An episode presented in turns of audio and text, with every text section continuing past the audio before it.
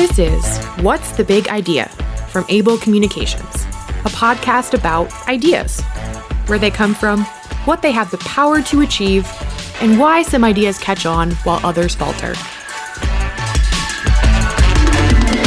Welcome to What's the Big Idea? I'm Greg Abel, founder and CEO of Abel Communications, and joining me today is Mary Beth Hyland, who just published her new book, Permission to Be Human. And Mary Beth is also a consultant who helps companies with their culture, internal communication, and all around uh, superstar who's really made her mark here in Baltimore and nationally over the last couple years. So thanks for being here, Mary Beth. Yeah, it's a it's a gift to be a part of this new experience with you, Greg. Well, thank you. I really appreciate that. Why don't we start by you just talking a little bit about the business and the work you do? So, my business is Spark Vision, and we, it's hard to believe this is the longest job I've ever had. I crossed over that uh, year marker a couple years ago. So we've been around for about seven years and we work with individuals and organizations to help them understand what their values are and then learn how to actually embody those values, right? How do you create a daily practice of being in alignment with your values? How do you create a culture that's in alignment with your values? How do you start by understanding where you're out of alignment, right? So there's so much stress and anxiety and burnout and insomnia and health issues going on, particularly where we are in this moment in time. And my work is really using values as a solution for that, using values as a tool for well being and as a tool for connecting ourselves to our humanity at its core, and then seeing how incredible the results are when you do that in community, whether that's at work or at home or wherever you're going that you're able to lead.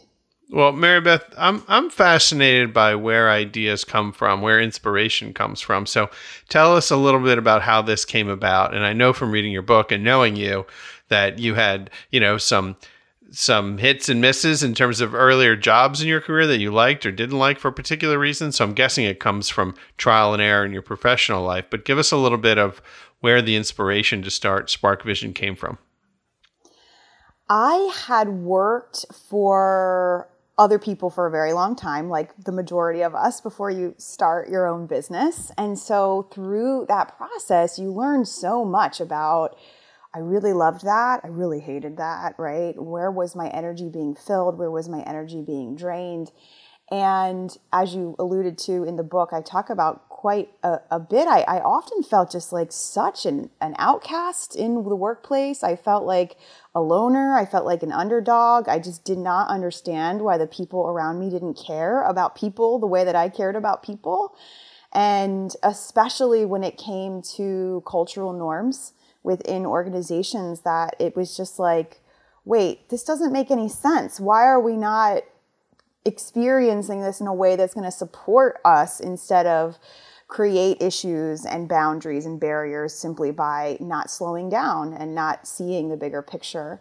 And so it was really uh, my whole career. I mean, I I'm I'm like starting to get on the edge of like no longer being a young professional. Um, I'm I'm uh, 37 and in a place of just like um, my every single year of my career leading up to this, and, and, a lot of people might you know peg me as a the classic millennial in in this, but um, it was just an experience of feeling like I thought I was being hired for something. And then once I started the role, it was not that. It was not the experience that was advertised on the pretty marketing pages of the website or the way the interview went about the values that they embodied and were so important to them. And so it was just job after job, year after year, having an experience of disconnect and not being in alignment. And then in my last role, having this incredible opportunity to create a counterculture and to go out and really develop a robust program that became a global proven practice model for young professional engagement within the nonprofit sector. And it was an experience where people were coming to me from all over the world asking me, How are you engaging young people? How are you doing this work? We've never seen the results that you're seeing in Baltimore. And it was really about giving people permission to be human. It was really about meeting people where they were, understanding what ignited them, what were those intrinsic motivators, those values that connected us, and then creating an experience and a culture, an environment, accountability in which we really honored those things as a part of what it meant to be together. And so that is what gave me the oomph, you know, to say, you know what? There's something to this. If I've only been doing this work for a few years and I'm being seen as the global leader in this for a global organization, which was the United Way organization, which has is the largest nonprofit in the world, right? If they're telling me that I'm doing the best at this globally, there's got to be more people who are looking for this kind of support and I could really build off of that expertise that honestly felt like common sense um, and then it eventually turned into much, uh, much more strategic in the process. So, Mary Beth, the big idea that you have come to the market with is, eh, you know, from from knowing you, from reading your book, from talking to you, I would encapsulate as values driven leadership, uh, conscious leadership, values driven culture.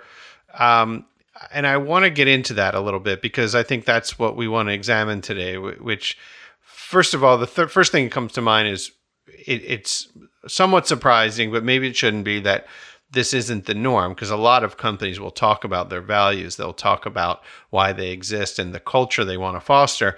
But in your experience and mine as well, prior to starting companies, you find that some of those values that are written about, maybe even um, posted on the wall on a poster, aren't followed through. And so I guess let me ask, let me start there. Why do you think it is that leading with values is such a rare find in the business world?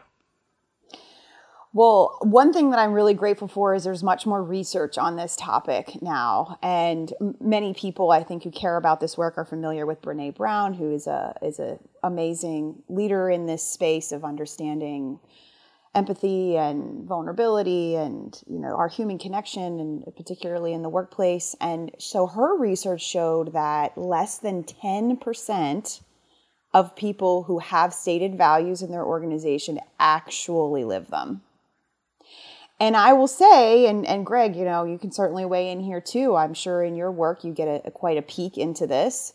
Um, that that is really true. You know, that's really accurate from what I've experienced. And and I got to tell you, whenever I give a speech or um, am, am facilitating something, I ask people, particularly if it's a group that's a mixed group, right, like an association of a bunch of different organizations in the audience. I'll say, raise your hand if your organization has values.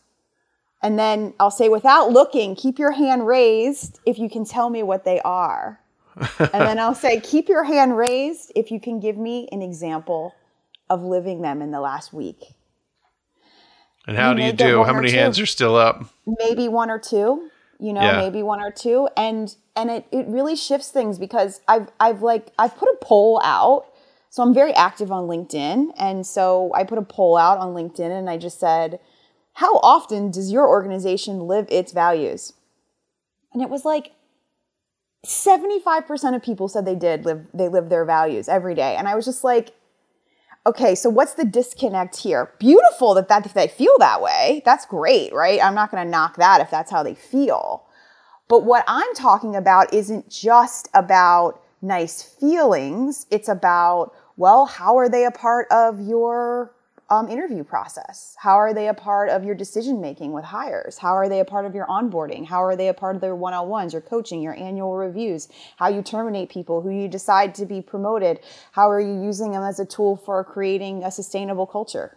Right? All of these kinds of things that take nice ideas into tangible, concrete actions so that they are not just a, well, you know, I feel good today, and so I'm in alignment with my values but rather, okay, well, what specifically did you do that you can really put a benchmark towards and or say like this is where i'm making progress right? right? this is where i'm making a difference this is what i'm choosing and so yeah i, I don't know if i if i answered your question here because i kind of went off on a little rant um, of just like that is was the question why do I why do I think this is the case? well, I, first of all, I like rants, so that's fine. I, I, I was really kind of getting at like why is there a disconnect between ev- you know, almost every company, whether it's on their website or in some kind of like the new hire mm. packet, says these are our core values, and they'll say them. And then you've found, and, and I think your speaking is in demand because people want to feel like values are valued, but they're not followed through on. And my question was really around like, well, why? Like, if yeah, we know that ha- living through values um, helps companies, makes employees feel more connected, helps you with recruiting and retention, helps you with business. But then out in the real world, so to speak, there's a disconnect. It doesn't happen. And I guess what right. has your research taught you that about, about the why it doesn't happen? Who, who's missing the mark here? Both everyone you know and i and i hate to say it like so broadly like that but i say everyone from a place of like it's not just the hr person it's not just the ceo it's not just the leader it's it's us as humans in general. We're we're missing the connection that is so apparent once you have the tools to understanding it. And so I think that um, right there's a certain group of the population who's really into this and and doing great strides, but as you just heard, less it's less than ten percent. Uh, but those folks are like making incredible strides. And it really comes down to things like emotional intelligence, self awareness, right? Having um, mindfulness skills, right? You really cannot live and create a culture of uh, values driven experiences if you're not mindful, if you're not able to be present and aware of what's going on in the moment. Right. And it's hard. I mean, it's uh, emotional intelligence isn't like, oh, take this 101 course and now you got it. It's a journey for the rest of your life. well, you obviously advocate for conscious leadership. Well, I mean, just to kind of go there for a second, what is unconscious leadership? Yeah, that that's um, unconscious leadership is directly correlated to folks who have values and don't live them. And so this is an idea of um, so consciousness is really about being present, about being aware, about being awake, right? About um, being mindful. And unconsciousness is the opposite of that. I mean, like literally, it's like when you're passed out, right? But so many of us are in an experience where we're just going through the motions unconsciously. You know how you'll like just drive yourself home and you don't even know how you got there? Yeah. Cuz you're just so you know what to do. Your your right, body is in the routine. Hmm. Exactly. Yeah, and so that's what we do at work and particularly when it comes to folks that are high performers like myself, you know, I it took me a lot of deep um, treatment. You know, I, I, I, had to be actually treated for a work addiction through um, therapy because I literally did not know how to slow down my racing thoughts. I did not know how to be in the present moment. I did not know how to not feel constantly like I wasn't good enough or I didn't have enough time or, you know, I was so behind on everything that I wanted to do. Meanwhile, I'm getting like global recognitions, but I was never, ever, ever going to be good enough that's somebody who's suffering with being unconscious. You know, that's somebody right. who's suffering with with being a, a victim of life instead of realizing like, oh, I actually can make some choices here. I was in a position that I had no idea there were choices. The only choice I knew was to work more because that made the racing thoughts go down and it made me feel more successful. And the people around me, the culture I was in, celebrated it. They were like, this is amazing how much you've gotten done versus like, why are you working at 3 a.m.? well, what advice do you give leaders to make sure they have a high performing team that doesn't overdo it? Because I think, look, in the uh, last couple of years with the pandemic, everybody is worried about burnout. There's a lot of talk of the great resignation, and people are just kind of examining their lives more thoughtfully. You know, I think this consciousness perhaps has been forced upon us because when you're not able to do your normal things, you do start to think more about, well, what am I doing and why am I doing those things? So I think that's been a collective experience, which has been interesting. And maybe even uh, there's a long term benefit for our collective mental health, I hope. But maybe the specific question I wanted to ask you is how do you coach leaders to, you know, help their employees avo- avoid burnout? That's like such a such an important question right now and again, the research is showing that this is the most burnt out that we have ever been globally as a human human race. Um, right now in the U.S., it's showing 77% of people are saying that they're experiencing burnout, which is just extreme. And so, in my work, there are some weird benefits to that in the sense of a lot of times you got to be in a lot of pain before you're going to actually get help and before you're going to make a change right? And that that's for all of us right? That's for all of us myself included. I was suffering for years and years and years until i just was suffering so much that i was like all right now i gotta find help. Like i gotta do something to to, to break this. right it finally got bad enough i guess that i can't live this way any longer. And um, that's what's happening with this great resignation right? This great yeah, awakening. that's the white flag, isn't it? It's like you know what, I'm done. And I think for uh, business leaders, what we have to recognize is you don't want to get that notice with a resignation email or, or, or call. You want to have the conversation before it happens so that you can start putting in maybe policies, practices um, for people to be able to talk about this and to adapt. And I think to me, the most challenging thing is wanting to run a high performing environment, but not overdo it. And I feel like there's a fine yeah. line there that's yep. tricky. Um, so what's your experience been there? Because you know you're going to talk to CEOs or like, like we got to perform or we don't yeah. have a business yeah. to manage. But on the other side, we better treat our employees well, or we won't have the people here to do the work. So um, I don't know. How do you how do you find that, and maybe um, some tips on on and, and observations on what you've seen from companies doing it well?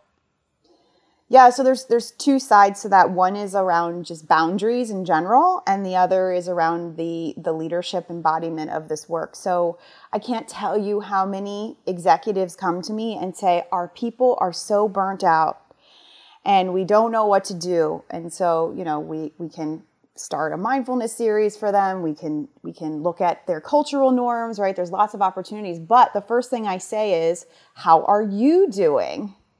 Right? right? like how is that starts at the top doesn't doing? it yeah. And they're like oh you know i'm i'm experiencing the same but i'm really i'm, I'm you know hanging in there. I'm you know keeping it down for the team and and holding it down for the team all these things. And you're like right but how how are you what are you doing to support your own levels of stress and burnout? And you know back when we were in person more regularly so many teams were creating these like mindfulness rooms or meditations rooms or spaces of well-being. And the CEOs would come to me and say nobody's using the well-being room. I don't understand. When no one's using the we paid all paid all this money and people are just taking phone calls in there and I, so I say, when's the last time you used the well-being room? Good question. And they say, well, I don't need the well-being room. Yeah, I don't go in there. Are you kidding me? And I say, well, there's your number one opportunity. There's where you start. I mean, I literally just went through this exercise with one of my long-term um, clients who um, they're a, a, large foundation, and um, I was talking to the the CEO and and the, and the number two, and we were talking about how we needed everybody to let something go. We were doing a let it go campaign of like, what's one thing you're going to let go this week? And so that you're not, you know, overwhelmed. And so I said to them, so what are the, what are the things you're both going to be letting go of? And that was really difficult, right? They were okay with giving other people permission to let things go, but it was very difficult for them to. And I said, here's what you're going to do. You are in the beginning of each meeting you have with this executive team, you're going to tell them what you let go of that day. So you're going to start telling them so that it shows them they have permission also. And if, and you're going to start embodying it that way versus like, okay, people, you all go do that thing. That's a nice idea. Um, but that doesn't apply to me. Right. So the, the, you know, suggestion here is if you want a culture of people who are going a little easier on themselves and not burning out, you better take care of yourself first. You better yeah, lead by start, example. Yeah. And even and even be vulnerable in the process and say like I don't really know how to do this, right? You don't have to pretend to have all the answers all the time. This whole idea of permission to be human is so powerful because people are so at ease. They feel a sense of connection when they know they're not alone. You t- you mentioned you know keynotes and stuff. I've been on a lot of sort of like pre- preparing preparation calls with various organizations and determining, you know, what we're going to do for certain sections that I customize for different groups. And I can't tell you how many times people will say, oh, in, in the planning session, two of the organizers will talk about something they're going through and they'll have a breakthrough because both of them assumed that e- both of those parties had all of it together.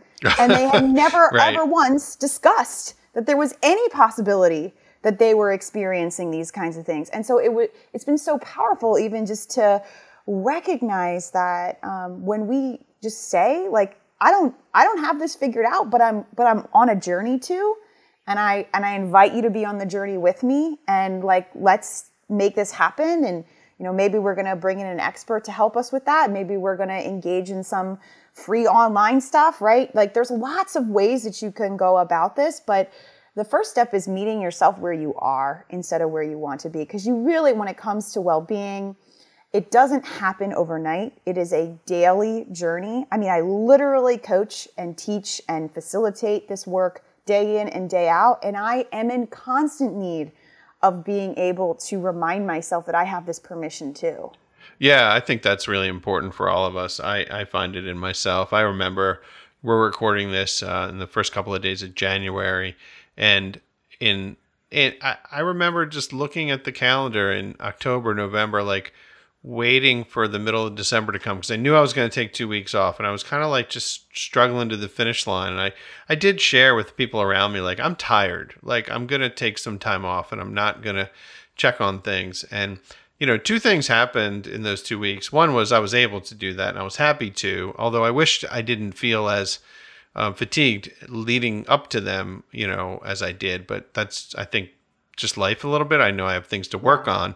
The other is, uh, you alluded to this earlier that collectively, I think the world, I'm not even going to say, you know, our clients or anything. I think like literally everyone, when it came to the end of December, was ready for a break. Like, I don't know anyone who worked last week. Uh, you know, I got like no emails. Like, do you think everyone is feeling that and took that time off because they had to?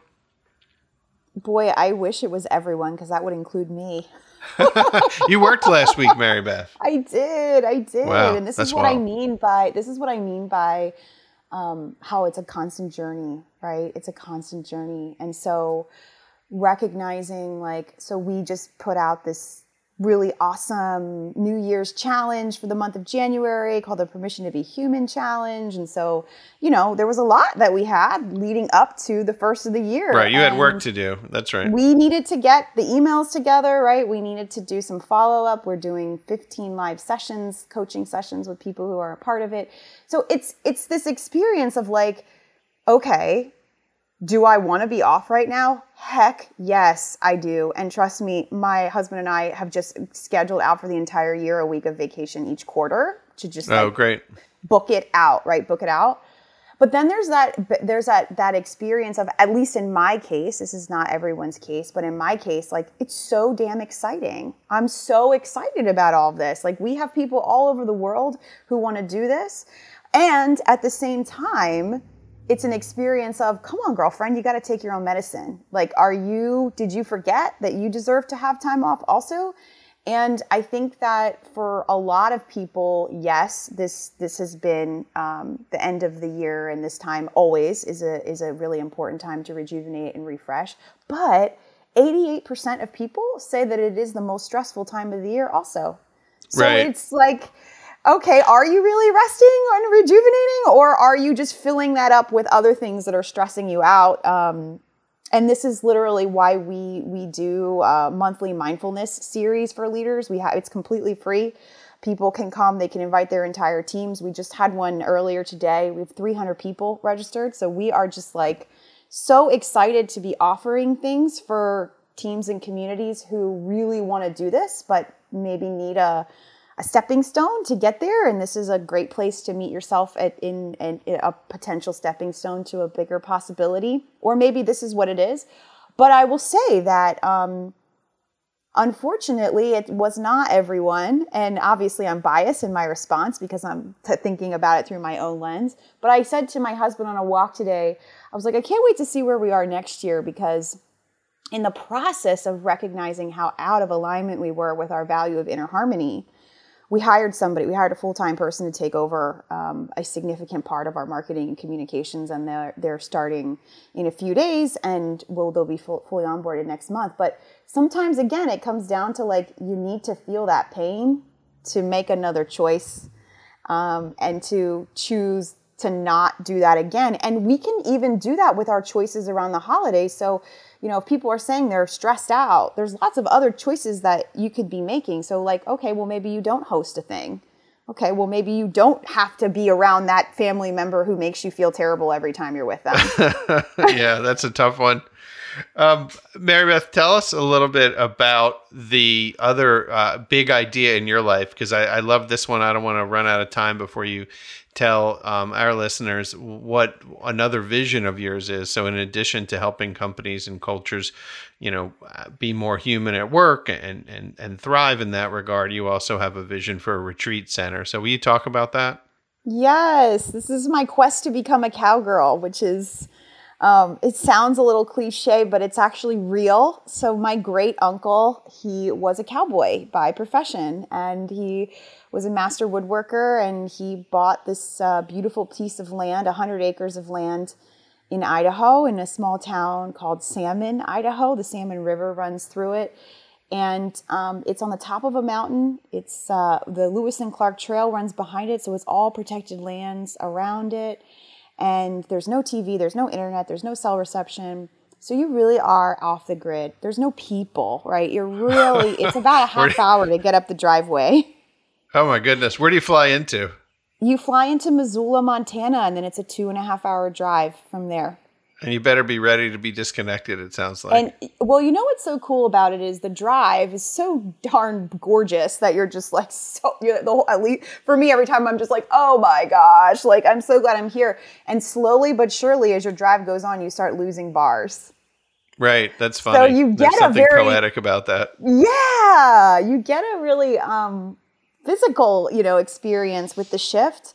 Um, and so yeah. what what I've been I've been going out there since I was a little girl. And my uncle passed um, away. He left the property to my mother, who's leaving it to to me, and um, will be carrying it on, that legacy on, and are in the beginning processes of like recognizing how many more people can benefit from this. So I've been going on solo retreats. Greg, I know we've talked about quite a few of those um, as friends outside of uh, these formal conversations. And, and really, it came from going out by myself a couple times a year for years and writing about it, my solo retreats, being off the grid and really being totally disconnected from all other people and really just being fully saturated in nature and everything that I chose. Like I, I found out that I can go six days without needing to have human contact. That's wow. my max, at right. least so far. That's that's what that's what my tolerance is right now. But wait, what about phone? Do you have a landline out there? I there, mean, there is a you landline. One, so right? yes, exactly. So if there's some kind of emergency, you can absolutely yeah. use the landline.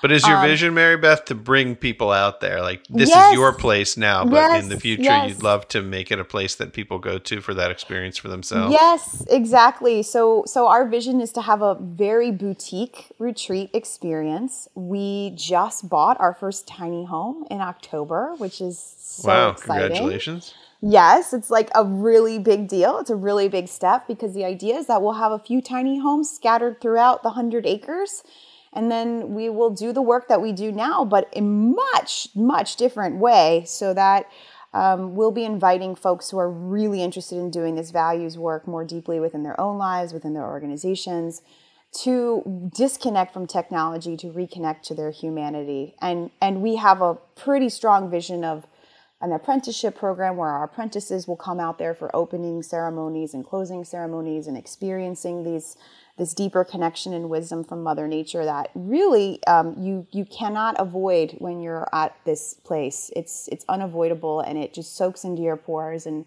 you're rejuvenated in a way that you didn't even realize was missing in your life. Wow, that is so cool. Well, put me on the waiting list if there is one. Um, I'm ready to fly to Missoula. All right, I want to bring you back to the business world for a couple last questions and then maybe a little rapid fire. We'll let you get back to your life. Um, so, Mary Beth, uh, I wanted to ask you there was a quote in the book I read, and I wanted to just follow up on it. And it talked about how values aren't created, they are uncovered. And that like stuck with me. So take me a little deeper on that one because I do think sometimes companies' values are top down. The management team gets in a room, they write what they think the values are, it goes on the poster, it goes in the handbook. But you advocate getting the entire company involved in this discussion and even voting on what do we think our values really are. And I was sort of like, huh, like, does that really work? Uh, do you really want to be democratic about that process? So I wanted you just to explain what you advocate and, and why you write that. Why you say values are created excuse me, aren't created, they are uncovered. Yeah, I think that's actually very, very, very important. So, exactly what you just said, Greg, is so oftentimes values are dictated and they are like bestowed on the team. So, it's like, okay, we've been in business for 20 years and we've never had values, but now we're just going to have three executives sit in a room with a marketing and branding person and decide what the words are. Greg, I see, I see your face right now. This we don't ever do anything this like is, this. This is not a knock on marketing and branding by any way. We, we need your help. This is so important to get the words right. How, however, when you are doing it from a place of like, well, what are the words that are the most important to our industry right now, right? Like, what are the words that we can use to attract more talent um, versus what actually intrinsically motivates our people here? So, that's what values are. They're intrinsic motivators. That's why values are so valuable because when we activate them, we feel a sense of aliveness, purpose, you know, connection, all of these things that as human beings, that's part of what gives us a, a, a meaning, a meaning in life.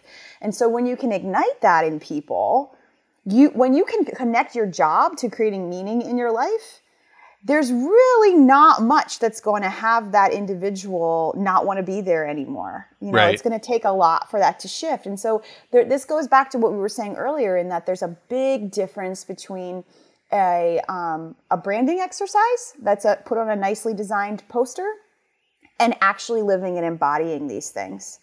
And so if you actually want to live and embody embody these things, being a part of that 10% that hopefully we're going to see expanding over the next few years, um, then you got to understand well, what do people want to embody, right? What is real? What's authentic? And what, there can be some aspirational values, right? So maybe you have an aspirational value of innovation. You're not as innovative as you'd like to be. But then you can say, all right, so how are we actually going to create some kind of maybe we have a weekly shark tank kind of ideas that you know people throw out um, and we no ideas are bad right? We create celebration around being vulnerable and sharing and things like that. So it's not to say that every single thing has to be like oh we are 100% living this right now but rather what do your people actually want? Uh, because otherwise it's not fair to them and it's not fair to you because you just wasted a whole bunch of energy creating words that aren't going to have any legs um, but otherwise, you can really do it in a way where people are like, oh my gosh, they care about what we think about this, right? Like we're a part of this process. This yeah, I would huge. guess even the exercise makes people feel better about the organization they work for in that they get a voice. And I think that's they, hugely they feel important. Ownership. They feel ownership over them, which is totally different than being told you have to own this. Well, Mary Beth, thank you. I think that the, the you're on to something. Obviously, I, uh, both through the uh, uh, I can tell from the responses you get on your LinkedIn posts to uh, how, how in demand you've become and, and the vision you're sharing with us and with everyone is really um, great. So thank you for that. If you want to yeah. learn more about Mary Beth, you can pick up her book, Permission to Be Human, which I'm sure you can find uh, everywhere uh, great books are sold online. Um, and also uh, your website, uh, Mary Beth. Where can people find you online? Yep, sparkvisionnow.com. And as I said before, and Greg just mentioned, I'm super active on LinkedIn. Would love to connect there too. All right, Mary Beth, before I let you go, we're going to try something. Um, and you're going to, we'll see how this goes, but I'm just going to throw some rapid fire questions at you, and I your challenge your your challenge is to answer just very briefly with whatever comes to the top of your mind, and you don't have to go too deep into it, but just give us okay. you know your response. So, what's one thing you think is currently overrated? Technology. What's one thing you think is underrated? Nature. What's one thing in the news that you were fascinated by recently? Grounding. I'm sensing a theme. What's one organization? You're on brand, Mary. Mary Beth. I, I give you credit for that. Two more. Uh, what's one organization you've been inspired by recently? Art with a Heart. Can I say why? Yes, please. Art with a Heart is here locally in Baltimore, and I got to be a part of the unveiling of this beautiful mosaic sculpture that they created with people all over the state in getting people to really come together through the feelings of love. And they created a mosaic um, from volunteers all over that ultimately created this huge heart that's like bigger than a human being. Um, so anyway, that was extremely inspiring for me. That's fantastic. I, I know uh, the organization. We used to be in the same office building, and, and oh, I know they yeah. do wonderful work. Yeah. Um, and then lastly, what's one thing you learned that changed your life? Mindfulness. Yeah. I mean, I alluded to that before, but going from being a clinically diagnosed, having a clinically diagnosed work addiction to learning how to give myself permission to be human, how to take care of myself, you know, how to slow down the racing thoughts. That has been the, the most profound thing I've ever learned. Phenomenal. I think that's a great place to end. I want to just say thank you for spending some time with us. Well, thank you for having me. It's a gift to be a part of this new adventure in your life, in your world, and I'll look forward to continuing to be a part of this what's sure to be robust community. Thank you, Mary Beth. Great talking to you.